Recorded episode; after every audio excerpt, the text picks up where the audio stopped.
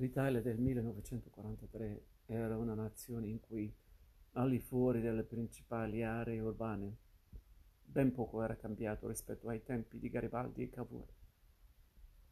Si trattava di un paese ancora prevalentemente agricolo, caratterizzato da grandi e ancora intatte bellezze naturali, da sonnolente città di provincia, da una povertà endemica, soprattutto nel sud, da una cultura popolare ancora profondamente contadina e dialettale.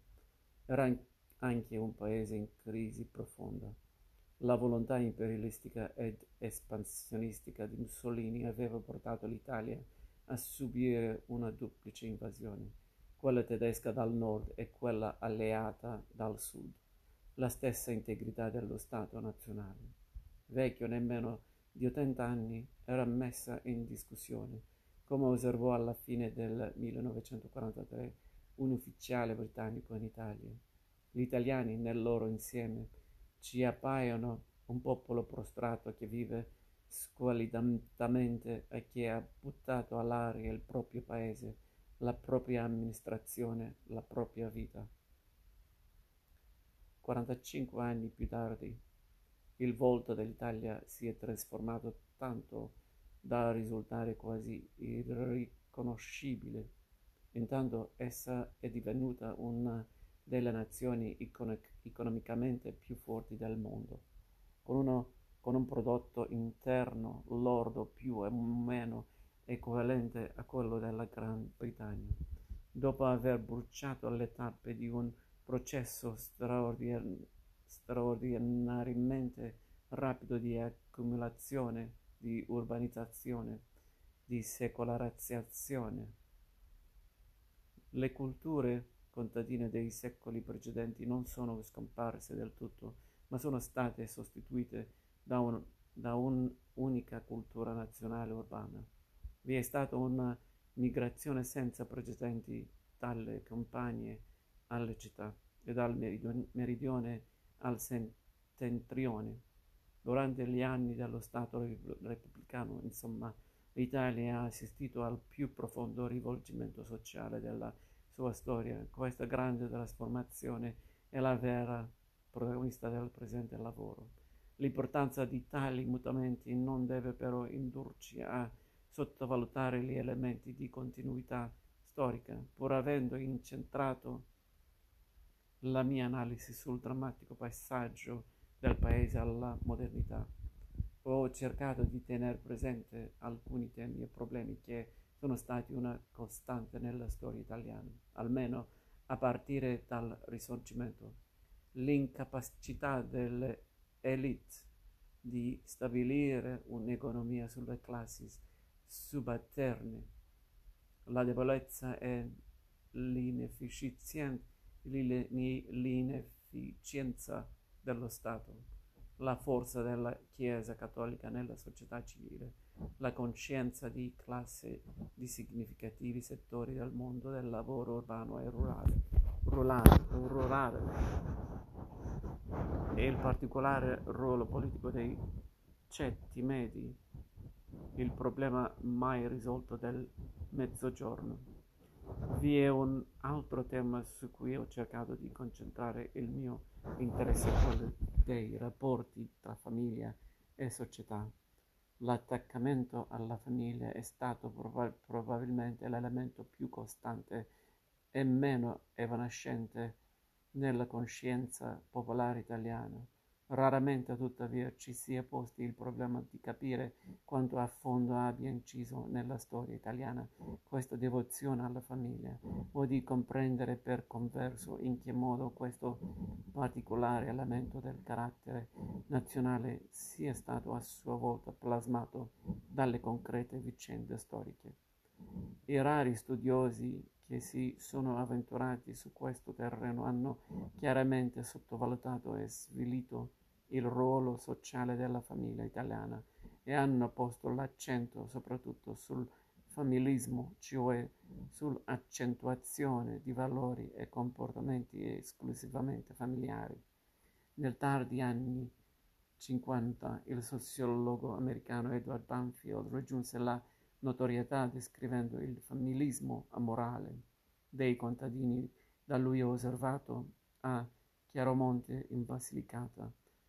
Per Banfield l'estrema arretratezza di Chiaromonte era dovuta all'incapacità degli abitanti di agire insieme per il bene comune o addirittura per qual si voglia fine che trascendesse l'interesse materiale immediato del proprio ristretto nucleo familiare.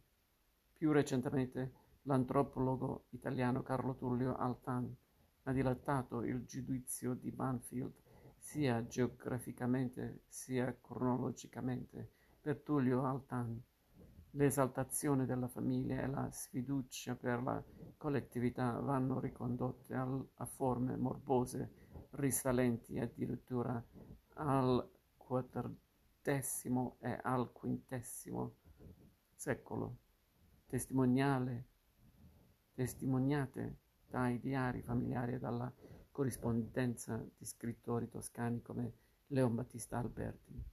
Il familismo per Tullio Altan è stato uno dei flagelli dell'Italia moderna.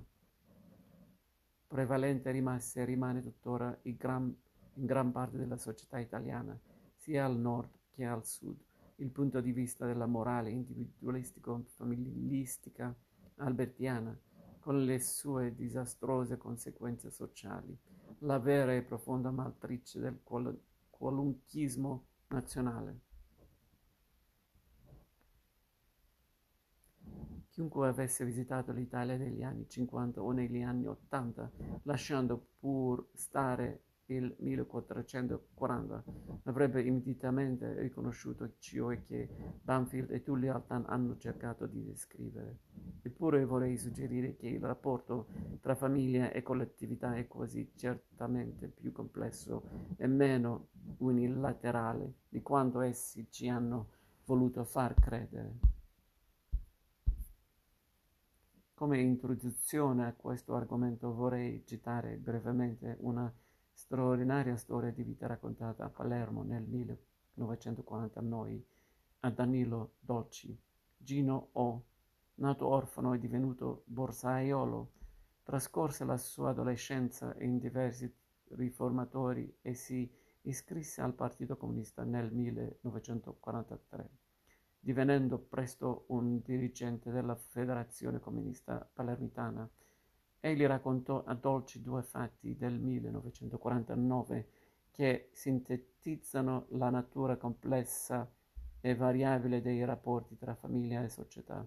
Il primo accade al congresso nazionale della Federbraccianti tenutosi a Mantova nel corso del quale si commosse fino alle lacrime ascoltando una delegata della provincia di Lecce che, scudandosi di non saper parlare italiano, disse fino a quando non ci danno la terra, fino a quando i piccinini mi tengono i piedi scalzi, io non mi stancherò mai di lottare assieme alla mia compagna e non mi importano le bastonate della polizia. In questo caso, come appare chiaro, le privazioni familiari costituivano un movente importante per venire coinvolti all'azione collettiva. Lo stesso anno Gino O. si recò a Marineo durante una delle numerose occupazioni di terre sui latifondi siciliani. In quell'occasione ho ricevuto una lezione dura dal punto di vista pratico, perché mentre io con la lettura dei Kolkos in Russia invitavo i contadini alla coltivazione collettiva. Essi procedevano invece al spezzettamento e alla lavorazione individuale. Si preoccupavano di delimitare la loro porzione con una cinta delle pietre, le redini del mulo, come quando sul treno si precipita la gente all'occupazione dei posti, buttando capelli, borse, giornali, a me la cosa sembrava strana e chiamai un contadino dicendo che la cosa non era giusta. E questo mi rispose. Scusami, compagno Gino, se io lavoro il terreno col mulo e quello lo lavora solo, allora del prodotto io non ho a pigliare più assai. Anche qui la lezione sembra evidente. il radicato individualismo della scultura contadina meridionale era più forte di qualsiasi astratto appello alle famiglie per unire le loro risorse. Individualismo e solidarietà, famiglie e collettività. Ho cercato di mettere in rilievo la natura mutevole di questi rapporti nei 45 anni di storia successivi alla caduta di Mussolini. Per finire, Vorrei attirare l'attenzione dei lettori sulle suddivisioni geografiche utilizzate nel presente lavoro, che sono state mutuate dal saggio Tre Italie del sociologo Armando Pagnasco. Nella mia esposizione della storia italiana del dopoguerra ho sempre cercato coerentemente di distinguere le differenti situazioni delle tre grandi zone della penisola la Italia nord-occidentale del triangolo industriale, il centro e le regioni di Treveneto, il mezzogiorno con le isole. Questa divisione non pretende naturalmente di essere valida in assoluto. In termini puramente storici sarebbe forse più appropriato parlare non di tre, ma di centro Italie, ma di cento Italie. A dispetto di tutto ciò, questa tripartizione mi sembra più efficace della tradizionale articolazione nord-sud nell'illuminare la fisionomia dei processi di sviluppo che hanno interessato in questo arco di tempo la nazione. Nell'appendice, statistica ho invece deciso, insieme a Giulio Ghellini, di inserire una quarta area geografica trattando come una entità a sé stante il Lazio, per via del peso statistico del tutto peculiare che la città di Roma ha in questa regione.